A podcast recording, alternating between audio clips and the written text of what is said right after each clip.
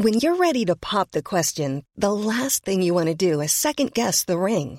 At Bluenile.com, you can design a one of a kind ring with the ease and convenience of shopping online. Choose your diamond and setting. When you find the one, you'll get it delivered right to your door. Go to Bluenile.com and use promo code LISTEN to get $50 off your purchase of $500 or more. That's code LISTEN at Bluenile.com for $50 off your purchase.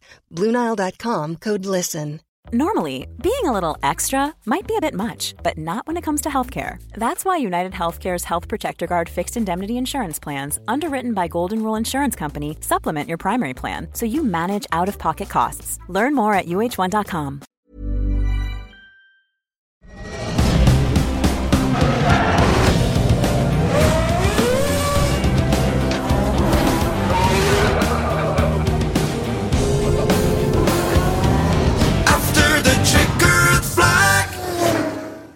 It's been a while. But we're back. oh, we're back. I, I obviously haven't been anywhere, but, but you have been, and it's probably appropriate for me to welcome you back to podcasting in general. I'm still a co-host. um, ladies and gentlemen, welcome to the return of After the Checkered Flag. Me and Paul Wallace, or Paul Wallace and This has, I. doesn't have auto tune. It had auto tune last time. Oh, I'll work on that. My voice sounded better. so you thought. Um, but yes, uh, I, I, maybe you didn't know this existed. Um, but this is Paul and I's F1 d- dedicated podcast. and we did do it quite regularly uh, for a while, at least last year. last season we were we were hot on it, and it kind of feels like this season, or at least the second half of the season, I did say that I would try and avoid international travel, and things changed. yeah. So if you're wondering where we have been, um, well, just kind of working on other things, if I'm honest. So I know a lot of you have been frustrated that there haven't been many episodes of After the Checkered Flag uh, this year. Look, we've been frustrated as well, got to be honest. Oh, You know, yeah. We, we love doing these.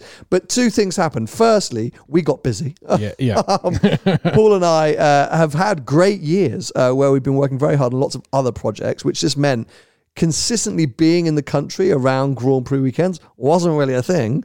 Um, and then on top of that, I think we've got to be brutally honest.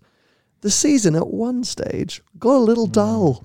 Was the one stage the entire season? Yeah. you know, I think last year was obviously one of the greatest seasons we've seen in Formula One history. And we had a lot to talk about. Every weekend we had a lot to Yeah. talk about. Well, the races just got better and better. and the controversy and the drama, there was always something to discuss no matter who you were supporting, up and down the field. Yeah. Where this year, yes, of course, there has still been a lot going on, and we're going to touch on it today in our season review. Um, fundamentally, it was one of the more dominant seasons we've watched with one driver and one team really cleaning up. And, and that's nothing new for Formula One, right? We've seen Yeah. it over and over again. Whether you like that driver or not, even in the years that Hamilton was dominating, Schumacher was dominating, Yeah. Vettel was dominating, it can still be boring, like, mm. even if you're a mag- mega Formula One fan. So, yeah, we skipped a few races because we were like, I don't think we've got much to talk about. We actually watched them, but we just skipped them in terms of coming on and doing a review. And we realised, I suppose, halfway through this hiatus, should we call it hiatus? yeah, let's call it hiatus because we're back. um, that we realised that our current structure of trying to jump on straight after a race to give that rich and almost impactful review wasn't quite working for our schedules. That's exactly it. And and just in terms of what we were talking about offline Yeah. via WhatsApp or phone calls or when we saw each other, we we basically were like, we need to move away from the race reviews because we've got a lot that we want to discuss within Formula One. There's a lot going on that we want to chat about with Formula One. We still have lots of opinions about Formula One. Really, really unexpert opinions. Oh yeah, yeah. Just like the main podcast, we are uninformed enthusiasts. Very keen to say, um, but yeah, it, it just the the race review format wasn't our thing. So we started to get to work behind the scenes and thinking, how can we kind of reinvent the show, reinvent the wheel, come back with a show that we can create more consistently, but also be more motivated to record in the sense where we weren't going to go, well, that was a bit of a boring race. We haven't got much to talk Yeah. about because you know. Aside from the racing, there's always stuff to talk about. the world, the world of F1 is is worth diving into, shall It's we rich. say? It's rich in terms of content.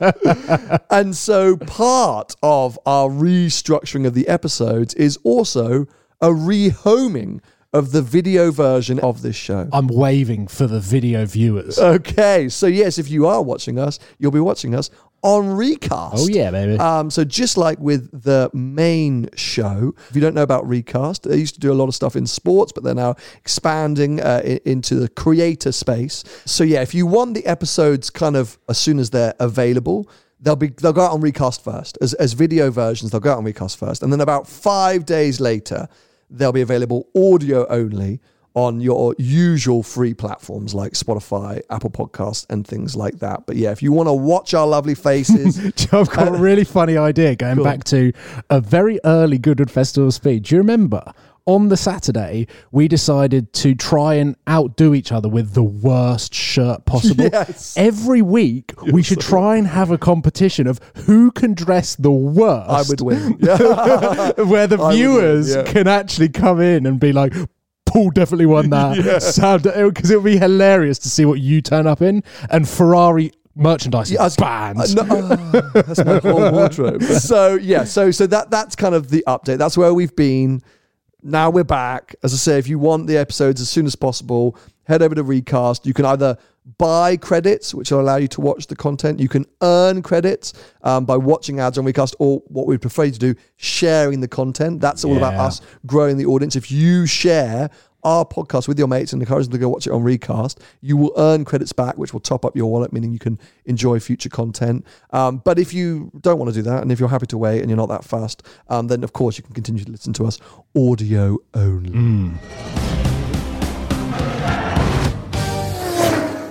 So now we've got the admin out the way. Now we've got the updates out the way. Now we're back officially. Let's just get into a season review because we've missed so much. and it's sort of hilarious that we're coming back at the end of the season. But I think that's actually the right time too. I think that's fine. Yeah. I mean, it's, it means that we've got loads to discuss. Yeah, yeah. and it means we can get excited about next year because we're not the only ones that thought 2022 was eh, as an in its whole As its as its ent- entity, entirety. entirety, or as an individual entity. It's great that we're hosting a podcast and can't speak, don't know the English language. But yeah, Either way, as a whole, not good. Just like our vocabulary. if you're Um, if you're a Lewis Hamilton supporter, I should probably add. If you're a Max Verstappen fan, No, but I think even if you were a Max fan, and correct me if you're wrong, Max fans, because you do tune in just to berate us, but I think you can admit it was not that exhilarating a season well, in comparison to last season, in comparison to lots of I wonder seasons. I wonder how many Max fans there are after Brazil. Well, that's what we're going to be getting into too. um, but yeah, so I think most of us are excited for 2023 because, I say, no matter who you support in Formula One, competitiveness is what we usually enjoy seeing. Um, Hey, so we got that with the new cars. Let's let's talk about in terms of how close people. Did could- we? I think so. Tony would argue otherwise, saying, ah, Tony's it's not here, Paul. Oh, okay, Let's not involve him in this podcast because good idea. his opinions on F1 are not ones that I enjoy. Um, I, th- I I think in general, other than Red Bull obviously building and having a faster car Mm-hmm.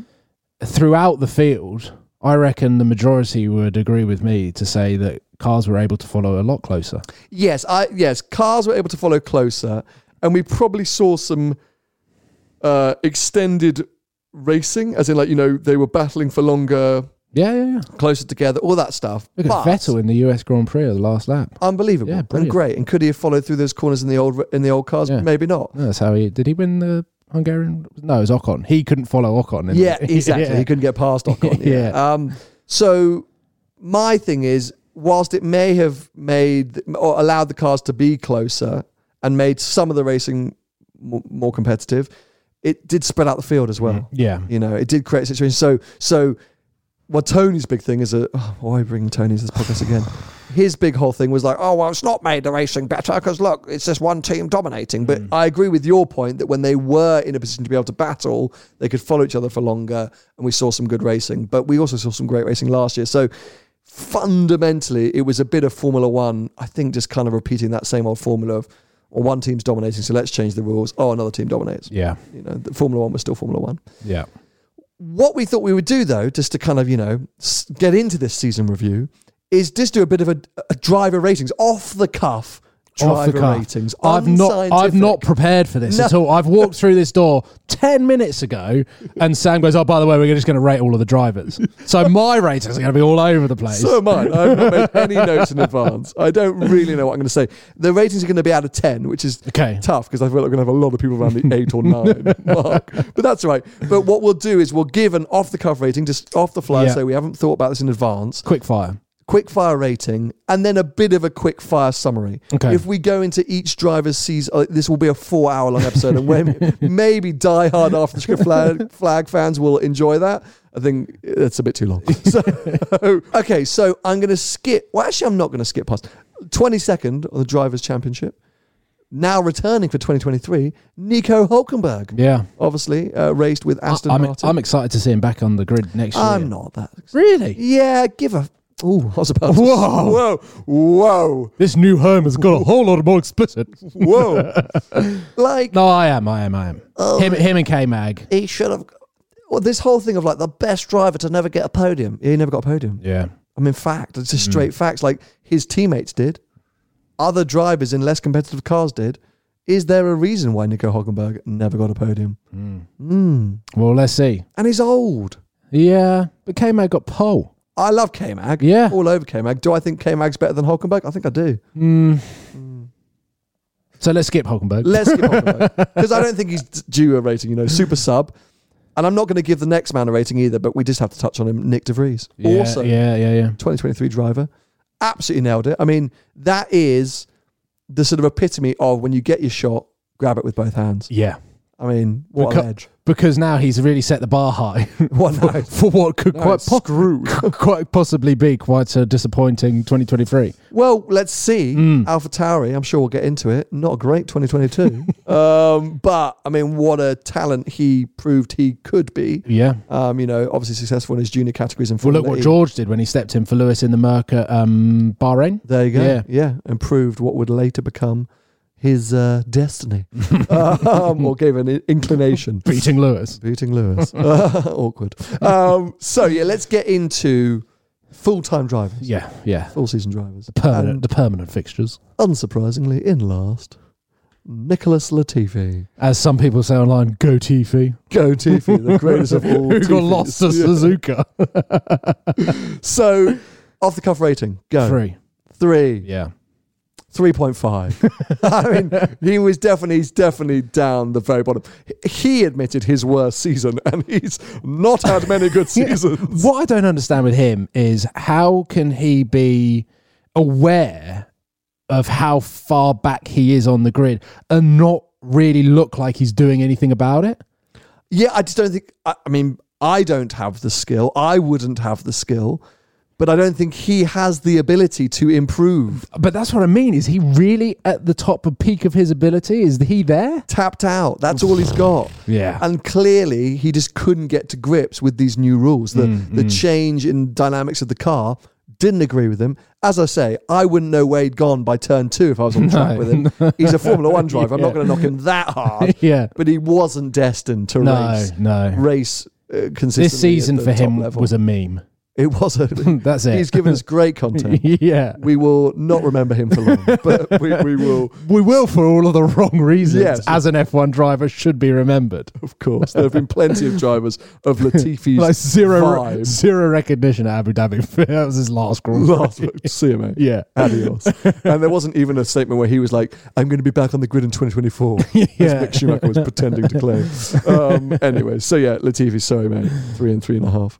Uh, now, surprisingly, next on the list, and we'll, I, just want to touch about Williams. Alex Albon, Hmm. 19th with four points, only double the points of Latifi. That's actually quite Uh, surprising. From the outside, if you look at the season as a whole, in my head, I was like, Albon's done Hmm. an amazing job at Williams. Especially when he had red hair. I feel like he'd been there in Q3 a number of times. I feel like he'd scored points a number of times. A lot of noise about God, Albon, like Four times, apparently. or, or less. Yeah, yeah, yeah? I, I can't remember where he finished every race, but I mean, yeah, I had assumed he'd done better than that. So I'm going to come out and give Albon a s- seven and a half Oh, out of ten. wow. Yeah. I was coming in at a five. Why? Well, it's just like bang average. You don't think he outperformed that car? Not really. really. Yeah. If in general the whole season he's only scored four points, and Latifi, well, no, Latifi scored two. Is a good point. I mean, my, my point being that car's clearly crap. It came la- like it's last in the championship. It's a crap car. Mm. Yeah. Well, and he still scored four points. Well, but we thought he did better than he has done. Surely that means that. Well, I've, I would have probably given him a three. Oh, So I've given him a five. So he has done Wow. better than. really? That's so brutal. I, I, yeah, but the car is crap, not him. I thought he did great this year. yeah, but has he got an opportunity to drive a faster car next year? No, but was that ever on the agenda? No, but I mean, if you're outperforming a slow car, then potentially there are faster drives for you out there, and they've chosen other drivers. Interesting point. Very interesting point. And yeah, okay. Wow. Five. Didn't see that coming. uh, I like him. well, apparently not. Next up on the list, uh, uh, Zhou Guanyu. Guanyu Yeah, Zhou. Yeah. David Croft can't seem to under, uh, Yeah, decide which yeah. way he's going. Uh, but obviously, yeah, Zhou we'll call him from uh, Alfa Romeo. Yeah. Apart from Silverstone, well, arguably it wasn't necessarily his fault. Again, I think a good season. My off the cuff rating for Guanyu Zhou. I'm being brutal. Six is harsh, but I'm going to Uh, go yeah. I was going six. I- yeah. I, just kind of feel like he's been a bit of a grid filler, but at the Oh. same time, oh, at the God, you are same not time- back today. well, because in my mind, and I think we both touched upon it before we started this, like the F1 season, our memories have been a little bit like a goldfish. You described our memories this season anyway, as like it's been difficult to remember those moments. The only moment I really remember was obviously Silverstone. Um, and other than that, Bottas is far stronger in my mind in the same car for being a lot better. Well, yeah. I mean, if you look at the points, Valtteri Bottas with 49 points at the board compared to Guanyu Zhou's six. Shows So- shows that I think Bottas was underestimated by a lot of people as number two driver, Oh, including obvious thing to say. you. That's such an obvious thing including you. Now Bottas is left. Look how good he is. Yeah, He was never- fantastic. he was never bad. He just wasn't good enough at Mercedes. That was the whole Mm, point. yeah. He's a great driver at Alfa Romeo yeah. and So what did you give um, Guan Yu Zhou? a six. A six. What would you give Bottas? An eight and a half. Yeah, so mean, that reflects the, that, that eight reflects the points. points though. Yeah, yeah, but I think I mean Zhou. I think I'm pretty sure won Rookie of the Year from F1 as an award, um, and was he the only rookie? I was just I was just trying to rack my brains there. I'm sure I'm sure. Did he Who's win? the only rookie? really? Well, De Vries for one. Was Zhou the only rookie this year? Are we Surely going mad? not. Surely not. Are we going mad? We're going mad. Sorry for we? this intermission. Well, this sums up our podcast. Absolutely, mate. He's the was, only rookie, he isn't was. he? So of course he won Rookie of the Year. I'm such an idiot. Oh, well deserved. Six out of ten. Next on the list, old Yuki Tsunoda. Yeah, I mean completely erratic as normal. Do you think he was any less erratic than last year? Um, no, and I actually think he almost contributed, or feels like contributed less this year, especially considering where AlphaTauri as a constructor finished. Um, I would go Tsunoda five. I think Guan Yu Zhou has done more and been more impressive than Tsunoda, so I'm going to have to try, try and like level out these drivers now with their ratings. I couldn't tell you one thing Tsunoda has done this Other year, than swear profusely. So I'll give him a five as well. There'll be people telling me, "Oh, but what about his point scoring finish at?" Sure, I don't Yeah. remember. it. Yeah, yeah. I, I don't remember it. So you're right. I think AlphaTauri had a, a dog of a season, Mm. um, and and I'm sure we'll touch on that when we quickly rattle through the constructors. But yeah, just a just a fairly unmemorable. I think last year was a more memorable season because he was so erratic. Yeah. he probably did cool down a bit this year, and, but I worry for him going up against um, uh, De Vries at uh, AlphaTauri. I, I I don't know how competitive he'll look against him. Obviously, Gasly looked like he always had the upper hand over Tsunoda, but I really like Yuki Tsunoda. Uh, yeah, I think I he think brings it- great yeah. entertainment to the sport. Uh, I just don't think it was a particularly compelling season from him. As I said, I'm not sitting there going, "Wow, what a what a great season in a crap car." yeah, I really can't remember any moment on track or even pre or post race where I've gone, yeah, like there's that, there's Mm. Well our, there's our Yuki. yeah. Um, I'm sure we'll get that with Drive to Survive that's going to Yeah. come out 2023 because personality is yeah, amazing. yeah, yeah, and we're going to need it next year with the people that are leaving us. Oh, God. Those of you watching, by the way, uh, my dog Twiggy is here today, and she is in a very bored mood, Needy. needy, bored mood. You are needy. But, well, don't encourage her. Don't make eye Her ears contact. pricked. If you make eye contact, Oh, okay. she'll never leave Oh, you okay. alone. Oh, you God. screwed her. Oh. God. So next on the list, we've got Mick Schumacher. So Mm. you touched on people leaving us. Yeah. Uh, and that's it. He's gone. Yeah. He's gone, Mick, and I'm not sure he's going to come back. Uh, Um, Schumacher leaving the grid. I'll give him a six Yeah. because I think at times he put in a couple of results, Yeah. but fundamentally he just smashed up the car all year like he did last year. yeah. And kind of proved that maybe last year's car wasn't quite as bad as we all thought. Potentially it was just him and Mazepin being a little useless. Um, you know, for Magnussen to come back of uh, from a, was it a year off or, or whatever, Straight in. school him, race like, race school him. Yeah. So uh, I give him a six for the effort, but his whole chat of looking and working for a race seat in 2024, I'm sorry, I just Yeah. I, I don't see No, it no, happening. no. I think Mick. Uh, I'm the biggest Schumacher fan in the world. I don't think he's done enough to put his foot into the Formula One world. He he had his shot. He had his moment. He's been dropped by Ferrari. He's been dropped by Haas.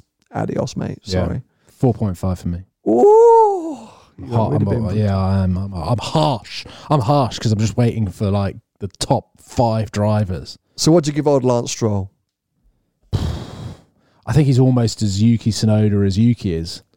I'm going to give him a two. A two. Do you know why I'm going to give him a two? Despite the fact that he scored some points and he had a couple of good results, he nearly killed two of our greatest drivers, Yeah. Alonso and Vettel, kind of back to back Yeah, weekends. yeah. Just went kamikaze. Yeah. And and just proved that once again he's just a bit of a prick. Yeah. You know, and Yeah, I he- mean, he- no spatial awareness. We've we've completely tarnished and burnt the bridges of any sponsorship from Lawrence Stroll, haven't we? don't think it was going to happen anyway. I'm pretty sure he's trying to sell Aston Martin. But, um, yeah, Lance, come on, mate. You've been in the sport way too long now. Like genuinely way too Yeah, long. he is the epitome of of paying for a seat. Yeah, but he has flashes of brilliance. Yeah. Every now and again, you go, "Oh wow, like look Yeah. at Lance, that's all right." But, But he only beat Vettel at Abu Dhabi based on strategy, right? He I, only, I believe yeah. so. I, I, and I, all in all, I just feel like he does. He just doesn't care. I feel like he just he's not that fast. No, he's So, oh, definitely—he is definitely um his he's living his dad's dream. Yeah, I think you're very right there. It's going to be fascinating to see how he gets on with Alonso Yeah, because I think that's going to be a big old clash. yeah. But let's wait and see. So, how do you rate Pierre Gasly then? Because he's only 14th in the constructor championship, 23 points, so sort of not quite double, but very nearly double Tsunoda's. But a dog, a dog of a car that Alpha this year. It, it definitely hasn't been that good, and I do wonder because there was a lot of Pierre Gasly chat looking for a new seat quite early on in the season. I wonder whether he just kind of checked out quite early on, and also we got during the middle middle stages of the season a lot of complaints from him about the car. I remember like more vividly than anything that Tsunoda or Stroll's done on track. Gasly complaining about those brakes on that AlphaTauri, and so he obviously was done. Maybe had his new drive agreed very early on, and was just like, "I- "I'm out of here. Like, Yeah, I just yeah. don't care anymore." Clocked out, checked Yeah. out. What about? Do you remember all his penalty points? There was a Yeah. really high risk that he was going to get a a ban, a race ban, because the amount of drive uh, penalty points that he had on his license. Um, so kind of a reckless year from his as well. Like endlessly getting in Right, look trouble. at, look at Japan as well. like when he flew, like pitted and then flew past. I mean, that's a whole other thing to talk about. The one thing that I'm quite looking forward to is obviously that I think that Alpine is going to be com- com- increasingly competitive. well, I, I, I, said- I yeah, you can't say and then assume within the next 20 years they might win a world championship just so that you can go back to your reference in 2021 of I knew they would do it. No, 2021 season preview was Alpine are the underdogs. Alpine are the ones they've been working so hard. This is their moment. Kind of was, um, but it's not to win the championship. yeah. Um, next in the championship, Kevin Magnussen, K Mag. I mean, what a year! I, Yeah. I'm going to give him a Eight. 8.5 as well. I was going to go. Yeah. You know, I don't think he's a, of the echelons of a nine or a ten that we'll reserve for, for some of the top drivers, maybe. But but a great, great year and dragged so much pace out of a not and and got and got quite unlucky. yeah a oh, lot of, a lot of the time he he got unlucky, but maybe that was partly his positioning of the car, and maybe he just made it look like he was the victim on track. But also, he got unlucky. but has had a bit of a mid-season slump, Mm. and he still came on strong towards the end of the year. So no, I think I think he did great. I think go K Mag, great to have you back. Say you know you secured your seat for next year. Schumacher lost his. Yeah. So it will be interesting to see him going up against Hulk. As I say, I, I- I think he'll have the upper hand over. But Hulk. do you think seeing at, from from Hulkenberg's perspective, seeing K Mag come in and almost be a hero of for the Haas team, do you think Hulkenberg's going to see that as right? There's the bar. I've got to. I've got. Yeah. I I Yeah. think he will Absolutely. because they've they've both come back to a team having had F1 experience. older, so- more experienced drivers. He will have that comparison, and if he doesn't, if he doesn't live up to the hype, like he could be out at the end of the season For sure, easily. Yeah, yeah. No, no, I think I think it's I think it's a lot for both of them. I think they both got a really. You know, it's, it's we, we know they work well together. For those of you that don't know, they don't work well together. They've often butted heads uh, on track and off Sense track. sarcasm. Yeah. Uh, number 12 in the championship, old Sebastian Vettel. Mm, mm. Oh, I mean, everyone everyone is sad about him leaving the sport. I think he Are they too sad? Well, yes, yes, that's where I was going with it. I, I think um, I think off track he has been entertaining. I think on track, um, I mean, I actually thought about this last night because I knew that I was coming in to do this today. I actually think if he had the McLaren drive uh, over Danny Rick, he would have out outperformed what Danny Rick did in that McLaren. Agreed. So I think that the move to Aston Martin was the wrong one that maybe has accelerated his retirement of him leaving the sport. Fair. Yeah, I, I see Um, where you're going with that. Yeah. But I've enjoyed I've enjoyed seeing a, a different side to him beyond the driver because I think when we saw him at Red Bull and then at Ferrari, all we saw was the driver, and I got incredibly frustrated with uh, the way he drove. And obviously, going up against Lewis, like I was always championing Lewis. So naturally, having that rivalry with Vettel, I was frustrated by him being the driver. But then as he kind of moved away from Ferrari, and you saw obviously all the politics that went into that. And then we just started to see him come out of his show a little bit more. And I've listened to the official F1 podcast with the interview with him. And he just is a super interesting guy. And I think saw the opportunity to use his platform for the greater good beyond him just being a driver. So um, yeah, I would give him six and a half. Okay, I'm going to completely go the opposite direction with you on this. I will give him uh, an eight. For I, what? For what? I think he outperformed that car at a few races, not every race, but I, th- I think I think he did outperform it. I think once he'd announced his retirement, we saw Vettel of old. I Yeah. think he, he produced some really top top results, top top racing. Sorry, I should say. Um, once he announced his retirement, I think. Look, it's easy to slate him because he had some dodgy years, right? So you know, obviously the Ricciardo year at Red Bull at the end of his championship run, the Leclerc year at Ferrari, and Aston Martin definitely I think hasn't worked out like he wanted to or had planned, but he got a podium here and there. You know, he he, he, he did all right. Yeah. The hair this year was a disaster. Mm. I've got to touch on. He looked like a homeless man. Yeah. Don't know what was going on there. Maybe he's going to donate it to someone, but Well, he's getting into farming, isn't oh he? my god, but just doesn't need that hair. Um, I think Sorry, that was a real generalization. That once you're into farming, you just become a tramp. Not the case. Definitely not the case. Um, yeah, I was like a bit like the whole crazy view of, of Vettel departing.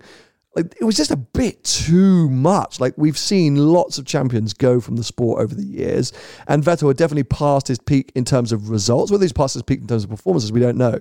But it's been a while since Yeah. Vettel's been really competitive within the sport. Um, uh, and so he was on the way down, and, and we've seen that. And I don't know, it was just like, it wasn't a shock. He announced it a long time ago. And like Hamilton and Alonso said, he'll probably be back. You know, if I was Audi right now, working towards 2025, new regulations, more synthetic fuels, etc., I'd be thinking we're going to go hard on the carbon neutral and green side of our involvement in Formula Get One. Nico Rosberg Oh, Sebastian Vettel in that. Definitely not Rosberg. But you know, speak to Vettel now and say, look, let's let's work towards this. It replicates the Schumacher career, which is basically all that Vettel was obsessed with. Come back after three years' time in a German team, German squad, bring all of your expertise and your knowledge. Like that's the pitch I'd be going for. But maybe he'll step away and his environmentalism will go, actually, it, it's really not right for me to be involved in that sport. But yeah, obviously gutted for him to go, sure. But he was on the way down in Yeah, his career. yeah. That's the. I think he's still got some amazing results in him, but was he going to win another world championship? I don't see it. Mm. Maybe I'm wrong, but I don't see it. So Well, he just would never been offered the drive to be in a car that has the potential to win a world championship. So at that point, I think in in all of the careers, it was a, a twilight period that was. I wouldn't necessarily say fading because obviously he's got that performance and like when whenever you saw a wet qualifying or a wet race, he was there or thereabouts up with Alonso and Lewis as we talked quite a lot on WhatsApp. Like the the true greats could shine through the real adverse weather conditions just based on experience and feel. absolutely. And then to finish off the bottom ten of the championship in eleventh, Daniel Ricciardo. Yeah, Points, please. Rating even. five, four. I think four. Mm. Shocker of a year. Mm. Sho- I mean, I just got worse, if- anything. Yeah. I mean, and, and and- I, I couldn't work it out because I think if you look at Gasly and you can see where his attention or kind of energy was going away from the team. Um, what happened to Danny Rick then? Like, if if Gaz, I just kind of was just, what was he doing? If he was co- continually outperformed by Lando, first it shows how good Lando is, um, but also he just still smiled and had that same energy throughout the paddock, which in a way is great. But how can you be that chirpy and upbeat when fundamentally everything you, you are an F1 driver? You are supposed to be like tuned to be as competitive as possible. Like I don't understand how someone can be that happy and chirpy in all of the interviews and a great personality in the paddock, and yet for the actual job that he's being paid to do, be performing so badly, and then it not come across in his uh, other areas of agreed. life. And it's a bit like Latifi. Mm. Just never seemed to improve the whole year. Yeah, yeah, yeah. There was no no progress. He it was, wasn't like right. I need to spend another two hours in the sim, or I need to be in the gym because I need to do that. Like there was I'm sure no, he was trying. I'm sure he Well, was. Yeah, that's worrying. But just wasn't going Yeah, anywhere. doesn't doesn't deserve a drive in my opinion. And whilst it is sad because he is a bit of a legend uh, in the paddock and has had some amazing memories on track, he's one of those drivers who's never quite made it. No, no. Well, well, since he left Red Bull, Yeah, you know, Red Bull, you saw it going. He could be a champion one day, and then since he left Red Bull, yeah, he's just kind of existed at the wrong time. yeah, yeah, maybe Yeah, that's that's a good point. He's a bit like the um, Murray or the. well, I mean, example of that, yeah, even but Murray won Grand Slams. he did, yeah, yeah. Oh well, my It's, taste. it's, it's, it's aren't kind of it's what it's like a top ten tennis player that existed during the Nadal, Federer, Djokovic era, where if if he existed in a different decade or era, he probably would have won Grand Slams, but hasn't because Fair. they've just taken everything. bastards.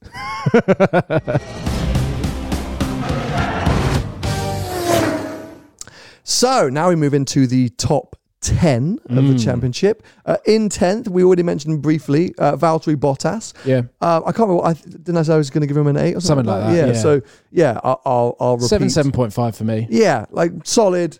Did a good job. Everything I expected of him. Every now and again, I'd look up at the the order and just see him in like P five and be like, "What? yeah, How's that Go happen?" Bottas. And then realize that he's actually like drew a pit. yeah, yeah. More so at the start of the year. They had a strong start of the year. I think Yeah, Alfa Romeo yeah. struggled to keep up with the development midway through the year, so the the results kind of tailed off. But or, or was that just Ferrari being like, yeah, "Can can you stop?" Because you're- it's really bad. You're making it look really bad right now. We'll turn your engines down.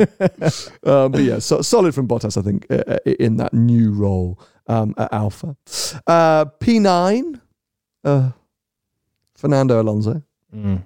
Now, if you are a new listener to this podcast, we struggle with old Alonso. we do. I mean, there's going to be so many of you listening going, oh, look at him. If he was in a Red Bull, he would have won that championship, not Max. Like, I know he's got a huge fan base.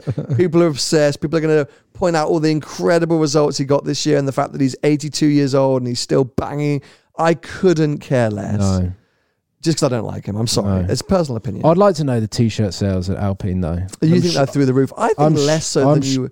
I'm sure they've done all right. Sure, they don't. Well, not that well because he's buggered off. Um, I, I- I, will actually- give him though. I'll give him a nine. I'll give You're him really kind. I mean, he's not beaten Ocon, but I'll give him a nine. Uh, yeah, I would probably have to give him a, a seven and a half to an eight. I would say because he has shown his kind of legendary world championship driving status in a car that really is fourth or fifth on the grid in the grand scheme of performance. Um, but I just kind of, in a way, applaud how how much he's trolling the sport. But at the same time, it's almost disrespecting it in a way, and he's definitely disrespected Alpine. Um, I know there was a, a an event that he was supposed to do in Japan because I was also supposed to be there, um, and neither of us turned up. well, as much as he proved that yes, he he is obviously still a Flexibility is great. That's why there's yoga. Flexibility for your insurance coverage is great too. That's why there's United Healthcare Insurance Plans. Underwritten by Golden Rule Insurance Company, United Healthcare Insurance Plans offer flexible, budget friendly coverage for medical, vision, dental, and more. One of these plans may be right for you if you're, say, between jobs, coming off your parents' plan, turning a side hustle into a full hustle, or even missed open enrollment. Want more flexibility? Find out more about United Healthcare Insurance Plans at uhone.com. Many of us have those stubborn pounds that seem impossible to lose, no matter how good we eat or how hard we work out. My solution is PlushCare.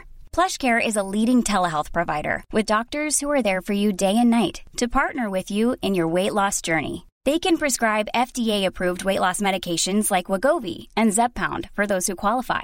Plus, they accept most insurance plans. To get started, visit plushcare.com slash weight loss. That's plushcare.com slash weight loss. Normally, being a little extra might be a bit much, but not when it comes to healthcare. That's why United Healthcare's Health Protector Guard fixed indemnity insurance plans, underwritten by Golden Rule Insurance Company, supplement your primary plan so you manage out of pocket costs. Learn more at uhone.com. fantastic driver. He also proved that he is toxic in a team environment. Yeah, yeah, yeah. Because once again, he is leaving a team kind of in what's called um in bad light. Yeah. You know, he, he's sodded off. Left on bad terms. left on bad terms. Uh, For the last three races, just said, I can't wait for it to be done. Like, only got a few races left, thank Yeah. God. Clearly didn't get on with Ocon at all. They were clashing throughout the year on track. Who does he and get on with then? No one. Yeah. You know, and he did all these posts like, He's just oh, a sad guys, Spaniard. well, yeah, and, and, you know, I don't think he's going to get on well at Aston Martin. I have to say, I really see Oh, that as falling you- apart very quickly. If you thought, I, I, think Ocon would be far more tolerable than Stroll. absolutely, but also Lawrence Stroll, I think as a over. I just, I just don't see Alonso in that environment. I Hmm. don't necessarily see the car being overly competitive. And I, yeah, I just, oh, I don't know. I, I, I think he should. I think he should just get a dog and go and live in his house.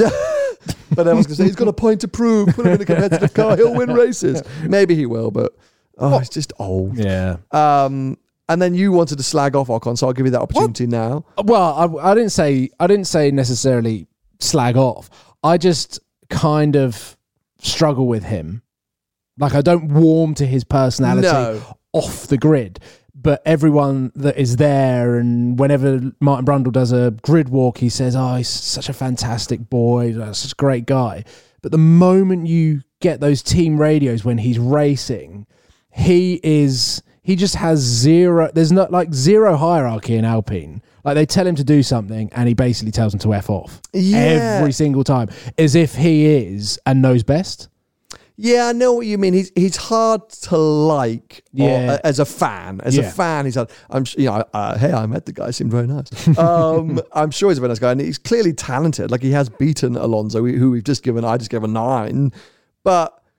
Yeah, he just sometimes feels like an also ran. I don't sit there going, God, this guy is the next. He's he's like Leclerc, Verstappen, consistently slightly better than average. Yeah, there you go. So actually, probably a six is a solid score for him. Alonso and nine. Yeah, and his teammate who beat, Beat him six. Yeah. Welcome to After the Chicken Flag. Consistently mad. yeah, I mean, I would go. I would probably say six point five to seven. I kind of feel like even though he did beat Alonso, I think Alonso kind of did it in a more flamboyant way. Yeah, that's So it. I would I would go as far as saying that they deserve equal ratings. okay. Fair enough. Uh, so, how do we rate Mr. Lando Norris, the first driver into triple points, 122 points on the board, seventh in the championship? The McLaren drive isn't where he should be. I'm, Oh, I'm, oh. I'm increasingly enjoying watching Lando outperform the car, get great points, get great finishes. And I know he's come out and said, this is where I need to be if I've got the best chance of winning a world championship. I think the moment a seat comes up in the Mercedes, Yeah. he'll jump on it.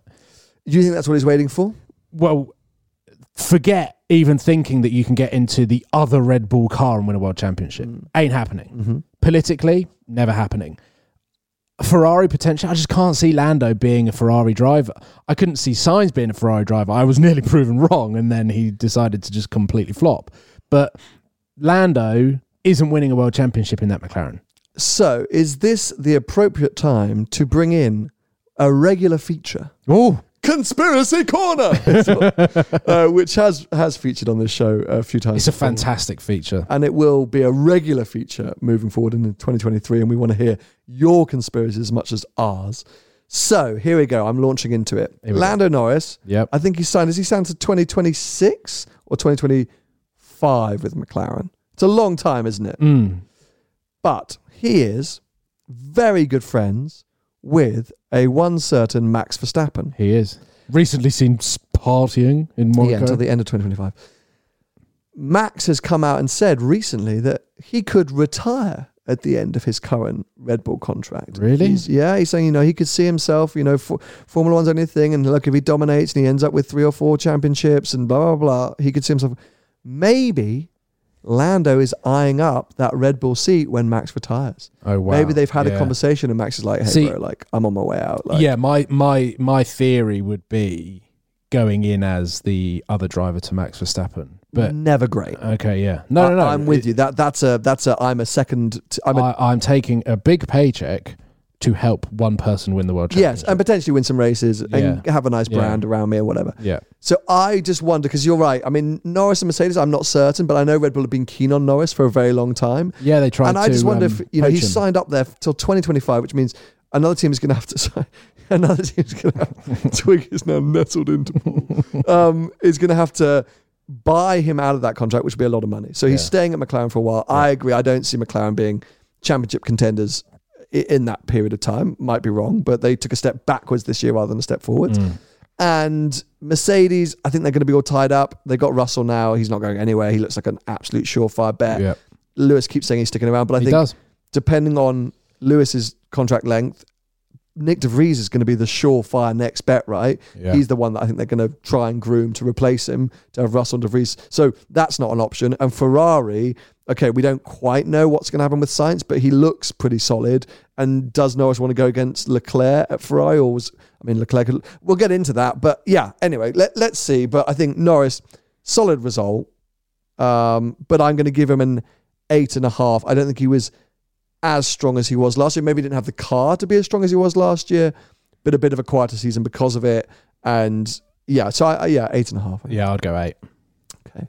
So then, bottom of the top three teams, I know. a demotion of four places. Lewis Hamilton. Lewis, Lewis, Lewis, what's the mic? Lewis, Lewis Hamilton. Hamilton. There we go. It's been turbulent. Mm-hmm. is probably the best way.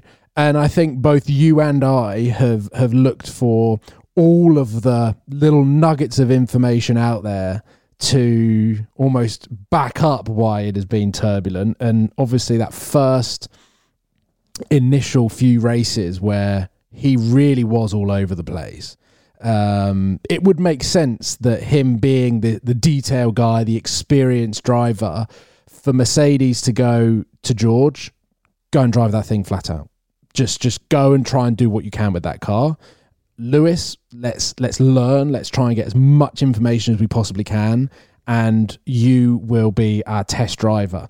Incredibly sad if that is the case, because that's kind of him coming off the back of winning so many world championships to almost be like I don't know, like a research guy. a test driver. Like, Well, yeah. I I think maybe he got a kick out of it. I think, I mean, this is the story we're being fed, right? This is the, sto- the narrative we're being fed is that Lewis spent the first half of the year developing the car, trying to fix the problems, running endless sensors and different setup uh, to to to see if they could resolve the issue. So you're right, George was just told to go and deliver, and boy did he deliver. yeah. Whilst Lewis was hampered by trying a thousand different things.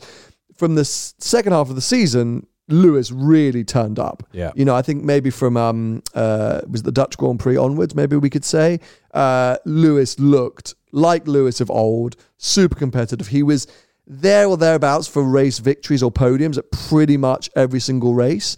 Um, uh, looked edgy, even if the car wasn't quite there. He was kind of in a position, and at that point, you're like, oh, there- there it is. There's Lewis. Yeah, yeah. And I have to give him a solid result for that part of the season.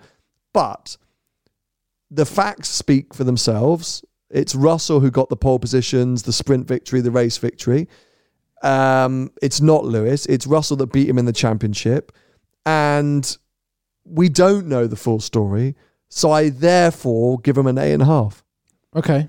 I, I, I can't give him a nine or a nine and a half because he he didn't get them he didn't get those moments. Yeah. Russell did. And so even if he's there still chasing setups and stuff like that, those pole positions came at the lat the second half of the year. It, you know, the part where theoretically Lewis had got on top of the setup.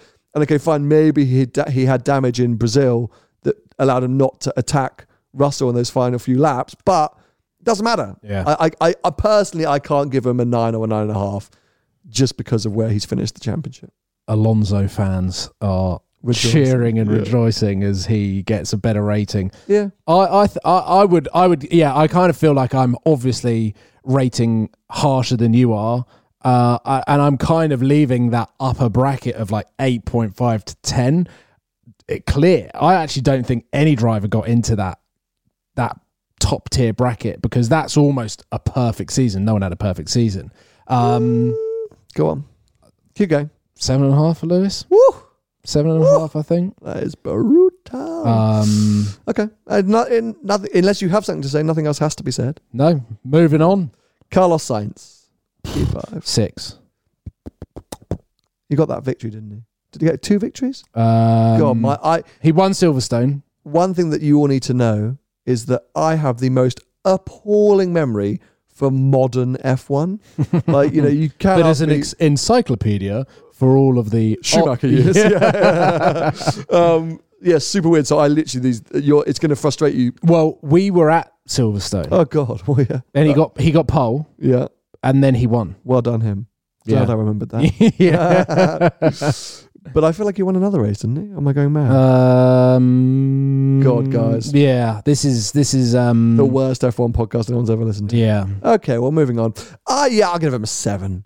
I think, unfortunately, whilst Ferrari fell apart and Leclerc, oh, we're going to get into that. He just he just wasn't as strong, was he? You, if they'd been as competitive as they were at the start of the year, and the championship had been theirs to take, I would have hands down bet on Leclerc all year. Oh, 100 percent. He he for for me, Ferrari are obviously legends in the sport, and therefore carry this this weight and pressure as a driver to deliver these results that I still don't have full faith in Leclerc to be able to deliver those results and drive under pressure and not get ahead of himself and the moment. Whereas Sainz, in a way, whilst he's got the potential to be a race winner, absolutely is not a potential world champion. So not not at the moment. no, but like surely he should be in the peak of his career and Yeah. in his performance. So I, I don't think he is a is a. It's gonna sound really harsh. A deserving Ferrari Oh, oh driver. Oh, bloody hell. Oh, see, I think he's a. I think he was a very good number two this year. he was there to pick up results when Leclerc wasn't. He did scoot them up. Okay, he made some messes and and Ferrari's strategic blunders and some unreliability caused them a lot of bad luck. But but he was there. He was there, but he just didn't look like someone who would would be able to beat Leclerc over a year to the championship.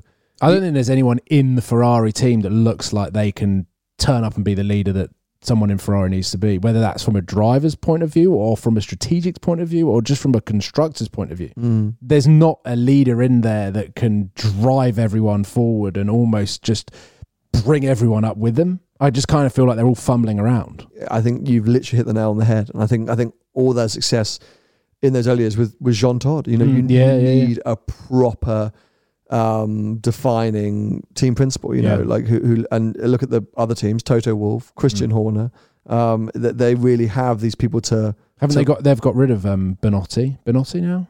Binotto, Or, or Binotto. Mattia Binotto. Yeah. I Or- think that was talk. Yeah, I think it was rumored that they were going to get for certain. I, I, I, I definitely said in this season's podcast I need to sack everyone. Yeah, it's oh, it's oh, it's tough to watch as a Ferrari fan. I got to be honest, It's got- it was tough. At least they're making good road cars. Yeah. uh, P4 in the championship. Georgie Russell. Ugh. Georgie Russell. Speaking of someone else that we have historically struggled to bond with as fans. Mm, don't say that Um, in the past tense. Still very much present. I was trying to be nice. yeah. Having said that, I'm going to give him a nine and a half. Really. 9.5 out of 10. I think he had an immaculate season. Yep. The season he needed to have, the season Mercedes needed to, him to have. The the more I was just going to say, the more I actually think about his season and his his presence at Mercedes, uh, that Abu Dhabi retirement was their first mechanical retirement of the season. Was it? Mm. Oh, wow. So, therefore, potentially, he had the closest to a perfect season, George. Yeah. I mean, he, he, he did have, uh, he had the incident retirement, didn't he? He got, got taken out, or, I mean, he had the clash at Austin at the top of the hill. Yeah. Um, but he did he did get taken out in some other race. Yeah. What, what, I- uh, Silverstone. Silverstone. Yeah.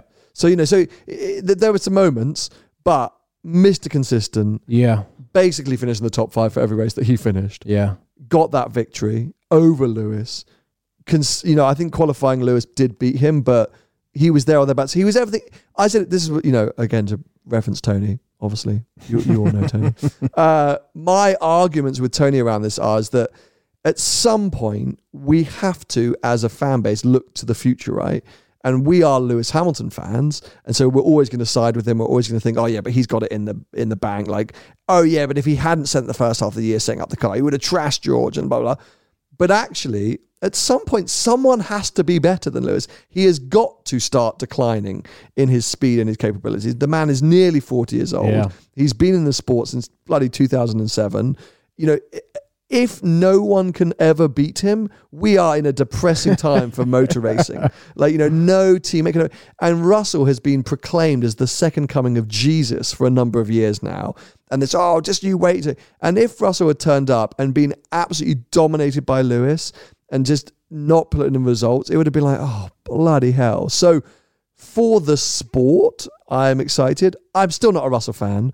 I just, I just, it's so harsh because it's purely on a personal level. I don't gel with his personality. I actually think that is um, misinformed as a, a personal level because I actually think a lot of his personality has been stripped out of him.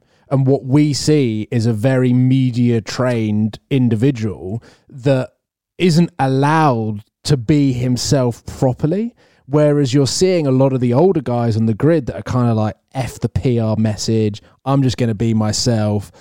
And potentially we'll see that over the years with George. At the moment, it's very difficult to connect with him because he is and feels so robotic and just says what he's told to say, wears what he's supposed to wear, and kind of just goes with the flow because he's almost happy to be there. But at the same time, he's got this incredible talent that means he will be able to show with a with a potential world championship winning car what he can do.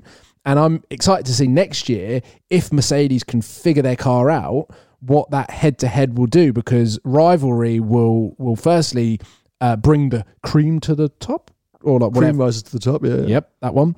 And um, then also when you've got that rivalry, um, they'll elevate uh, what we saw with Max and Lewis last year, where they just drove off from everyone because they're in that uh, elevated competition that you might actually see like George not only get faster and better, but as he then obviously like warms into this this this role of actually I am a world champion or whatever, he'll just be like eh, like I don't need you to tell me what I'm going to say. I'm just going to be honest and tell what I want. Maybe I, I, I'm I'm totally you know. Hey, look, I if hope had- so. If I had dinner with the guy, I'd probably get on with him. Great, but I'm just saying it's purely as you know, us as sports fans. Yeah. there are people you like and there are people you don't Yeah, like. and yeah, never- exactly, there's yeah. never really reasons behind it, but yeah, I I think the one thing which I wish we had got the chance to see, which will be fascinating, is we never really saw Lewis versus George in anger on track. Yeah. I think George really delivered it some with some on track racing against Max specifically in Barcelona and in Brazil,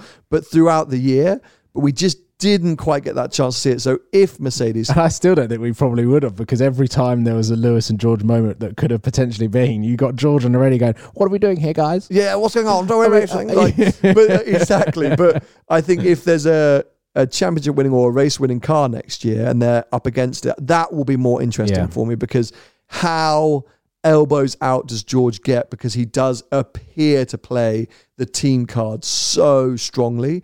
Um, yeah, oh, I don't know, but anyway, nine nine point five. I think fantastic, Yeah, fantastic season. I'll go nine, Well done, uh, Sergio Perez, P three. seven and a half.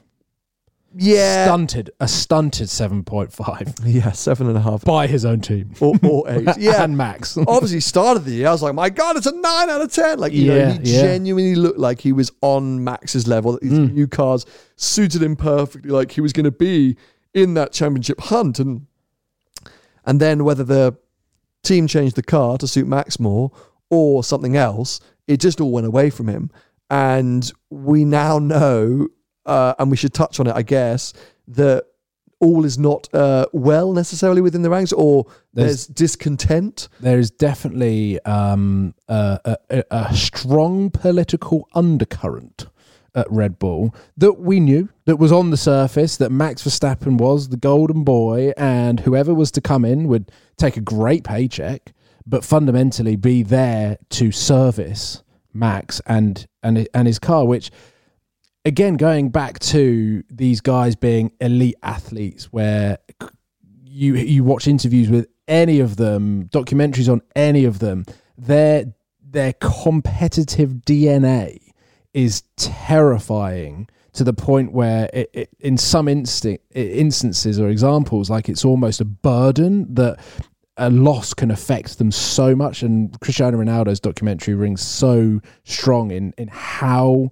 upset he got as a kid when he lost, and that's why he just wanted to score goals because he knew that's how he'd win matches. And so for a, a racing driver who has just got this in their DNA that they are going to be like as competitive as possible to then kind of just take the paycheck and go, okay, whatever, I'm going to be a Red Bull driver and and that's that's that. Like I'm never going to win a world championship. I might win the odd race here and there, which is great, and I can celebrate that. And then everything on all of his work on his job description of helping Max gets thrown in his face at Brazil to be like, come on, like this is the moment that you just help me out, where it means absolutely nothing to you whether you finish sixth or fifth, and then Max does that. Well, should we touch on the potential reasons why Max did do it? We can do. And obviously, Kind Monaco. of feels like part two of the pod. well, yeah, I, maybe we'll save it for. Well, it's kind of. I'm going to touch on it now. Uh, this this thought that Perez had purposefully crashed in Monaco uh, to give himself the advantage over Max in qualifying. So, if you may go back to Monaco, uh, Q3 happened so many times in Formula One, but yeah, Perez basically backed it into the wall just before the tunnel. Session got red flagged. He started ahead of Max, ended up winning the Grand Prix. And apparently, he admitted that within the Red Bull garage. And Max was like, "Well, look, if you're going to be selfish like that, I'm I'm going to be selfish in my own ways." And so the conversation had been had of, "Look, we're, we're not helping each other out like that. That's not how clearly how this team works." If Sergio was going to do something like that, when it was kind of more critical within the championship, so clearly earlier in the year, Perez was definitely out for himself and was trying to get. He hadn't relaxed into I'm the ultimate number two, which I think last year he played that card. Yeah. So yeah, where does this leave Perez now? He's he's clearly been shown and told that's not your role, mate. Yeah. You're not here to win races and win championships. You're only here to score points for the team and pick up the points when Max can't win a race. So when did his performances start to decline in terms of his finishes? Was it after Monaco? that is very interesting. Let me uh, let me see. Because if if he came out that weekend and admitted to purposefully crashing in Monaco and won and therefore like scooped up a load of points and kind of took them away from Max. How does that look when potentially Red Bull are unscrewing a few bolts and setting up his car, even if they're setting his car up at like 0.5? It's it's hard to say exactly. So from up to Monaco, he so he had he had a Bahrain we can write off here 18th, but fourth, second, second, fourth, second, first, and then it still continues like that. Second retired, second retired, oh. fourth, fifth, second, fifth, sixth, first, second, fourth, third, seventh, third. I mean, It's it, it's a fairly solid it's oh, it's group of um it's a great year, Results. a great result. couple of suspect retirements there. Only one win for Sainz, by the way. Now that I'm looking at this, Okay, but yeah, a so couple of Silverstone. suspect retirements Yeah. just after Monaco. um, but yeah, I mean, for him, yeah, how does he view that now? He's clearly been told and, and shown not only in Max's mentality but from the team, he is that number two. Yeah, yeah. Does he keep that motivation to be a number two driver? Again, I mean, I guess, but they've Yeah. now potentially got Danny Ric in as the third driver to kind of remind Perez, look, toe the party line. Otherwise, we've got someone we can slot in instead of you.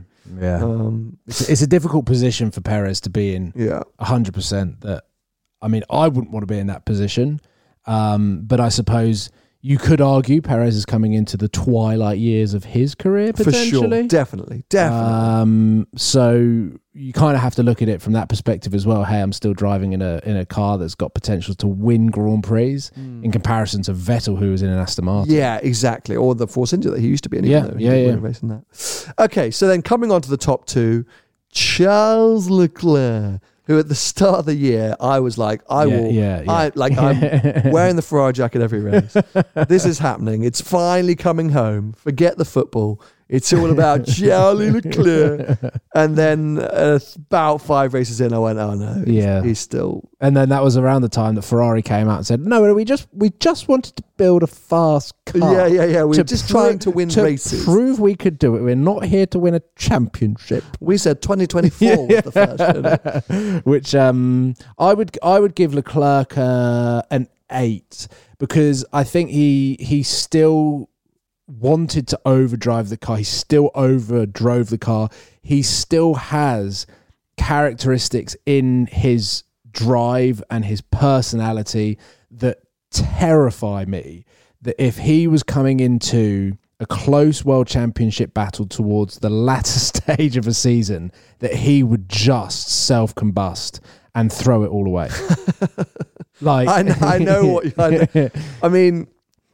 Yeah, there's just if you look at if you look at what Lewis did in the latter stages of last season, where he needed to win every single race to come into the Abu Dhabi Grand Prix on level points with Max, if if Lewis was going up against Leclerc, there is absolutely no way that Leclerc walks away with that world championship. yeah, at the moment, we've said it before, you watch Leclerc doing anything fast, You're- getting getting pole or winning, you're just waiting for something to go wrong. Like like, and whether it's him or the team, it just feels so unconvincing. And I kind of love that about him. Like there's a torture to supporting Leclerc, and I am a Leclerc fan. But this year he really disappointed me because Yeah. not only did he throw it away at some critical points. I mean, France has to be one of the major like, oh yeah, he's, Yeah. he's not ready Yeah. moments when he binned it from the lead at a critical point in the season. But then also, I think a lot of hot headedness this year, a lot of bickering with the team, a lot of kind of looking frustrated and pissed off. Sainz appeared to make the better calls at the right moments in terms of strategy and tires. Uh, It, it you know, you were right when you said Ferrari need a leader, and in the Schumacher years, he was able to be that when other members of the team weren't. Leclerc doesn't. Is he t- is he too to young? add to the chaos. Is he too young? Maybe too you young, know but also too fiery, which make I say makes him so exciting to watch. But in a team where there's chaos, and that you know they can, Red Bull are very good at talking Max down, at managing Max. When Lewis used to have his hot-headed years that he's trying to evade, again, McLaren and Mercedes were very good at sort of talking him down. Leclerc, it's- it just adds to the fire. I wonder the perspective that I've seen over the years and become aware of within, let's say, the football world or the sport, uh, any sports world, is all of these people, whilst they are fundamentally robots doing their craft. Like, look at Max at Mexico and he was told to do 122. He did 122 the entire race. They are human. There is something that Leclerc or keeps coming up with Leclerc that I see on social media surrounding his relationship with his girlfriend Right. that every single away race, there's stuff that comes out that Leclerc's out for dinner with another girl. Charlotte's is it Charlotte? Yeah, Charlotte. she's she's senior. she's at home. I don't know whether there's something going on behind the scenes on a personal on a per, on a personal because it happens with football a lot when when players move to different clubs, different countries, their entire surroundings change. Mm. And I wonder whether there's it might not necessarily be but where there's smoke there's normally fire. Is that the phrase? I'm Yeah, pulling yeah, up all yeah, of these it's good. phrases. Yeah, you're doing and well. I wonder if on social media if if people are coming out with these conspiracies uh, that there's some truth to it. And So you think he's going through some issues in his Potentially. personal life that's distracting him? Potentially.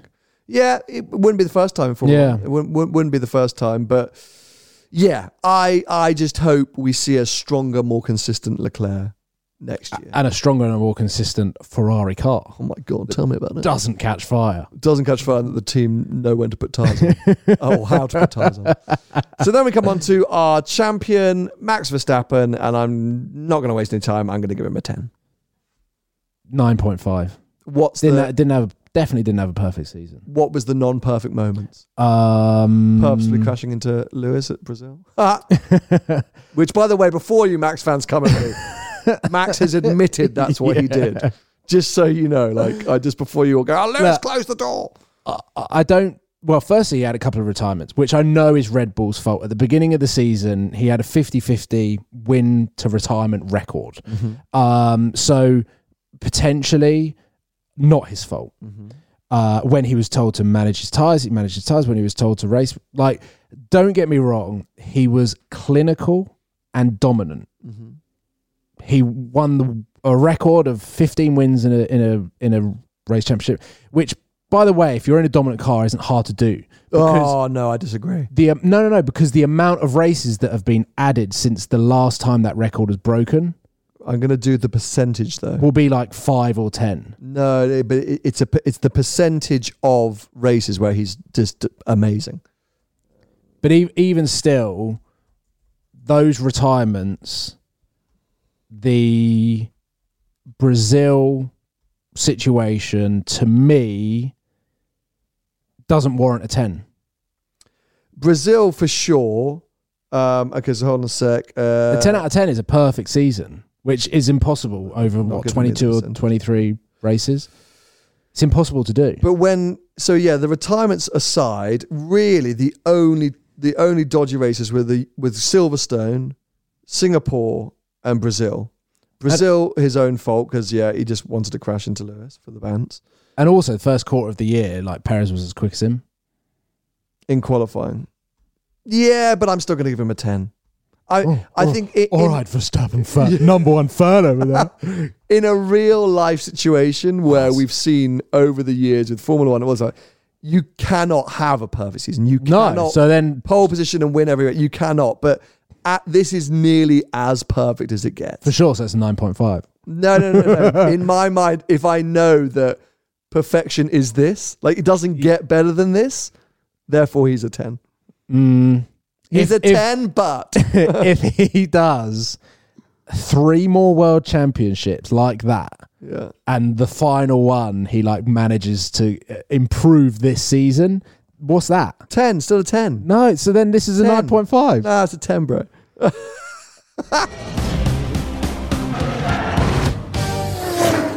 so obviously that's this year done and Wrapped finished. up. We wrapped up. We've recapped, uh, I guess, driver performances in quite a whistle stop way, but you know, we've already spoken for quite a long time. As I mentioned earlier, if we really went into it, we'd be here for about 14 hours. So many moments like across the year that we should touch on. And actually, I think that's probably going to be our next episode, um, somewhere around Christmas. We'll we could do an, our- an awards ceremony. I mean, it's not like we planned that. well, I mean, that's just come out of my head. You've obviously planned it and planted the seeds somewhere along the conversation over there. That's exactly what's going to be happening. Watch out for After the Flags awards. which will not be your usual awards. Um, best spin and crash will be one. Um, yeah, uh, tw- tweet tweet of the year, uh, conspiracy corner of the year, etc., etc. Oh, So okay. uh, lots of things still to go into, and and yeah, that's basically so. Moving forward, these these episodes will firstly be a little bit more concise, but they're going to follow kind of formats. We're going to have regular features. Firstly, we're going to have guests on. We're going to have not sort of your, I guess, traditional F1 experts. We're going to get F1 fans on, like we are. So and dogs. and dogs because Twiggy is just determined to be part of the show. Um, we're going to have a say yeah, regular features, which will be uh, ones that you can get involved with, whether that's conspiracy corner or or or or uh, highlights or gossip from the track. Maybe you went to a race and you saw something happen. I know TG went to Mexico and saw Lewis get smacked on the head by a camera Yeah. crew, and that never appeared anywhere. So you know there'll be lots of these kind of elements that that you can get involved in. And our plan is to be here with you every couple of weeks. So more like an F1 show than a specific race review. If there is a race taking place or a race just been, of course we'll be talking about that. But it's just about chatting F1 in general. If you've been listening to us and you want to watch us, you want to see what's going on, you want to see why Twiggy's been so annoying during this episode, uh, head over to Recast and search Behind the Glass. You'll find all the forthcoming after the checkered flag episodes on there. You'll also find uh, early access and live streams of recordings with Tony and I for the main show, uh, and additional bonus content with him. Um, and you can follow us there, but you can also follow us on Spotify, Apple Podcasts, and most of your podcast players. If you want to follow Paul, he's at Wallace PJW on most social media platforms. And I'm at Seen Through Glass on most social media platforms. And you can keep your eyes out for After the Checker Flag content, all the places we mentioned, including TikTok, Instagram stories, and things like that. So we'll be back with you for the 2022 After Checker Flag Awards in a few weeks' time. See you then. Cannot wait. I've just ruined your outro. Thank you. Bye bye. Flexibility is great. That's why there's yoga. Flexibility for your insurance coverage is great too. That's why there's United Healthcare Insurance Plans. Underwritten by Golden Rule Insurance Company, United Healthcare Insurance Plans offer flexible, budget friendly coverage for medical, vision, dental, and more. One of these plans may be right for you if you're, say, between jobs, coming off your parents' plan, turning a side hustle into a full hustle, or even missed open enrollment. Want more flexibility? Find out more about United Healthcare Insurance Plans at uhone.com. Mom deserves the best, and there's no better place to shop for Mother's Day than Whole Foods Market. They're your destination for unbeatable savings, from premium gifts to show-stopping flowers and irresistible desserts. Start by saving 33% with Prime on all body care and candles. Then get a 15-stem bunch of tulips for just $9.99 each with Prime. Round out Mom's menu with festive rosé, irresistible berry chantilly cake, and more special treats. Come celebrate Mother's Day at Whole Foods Market.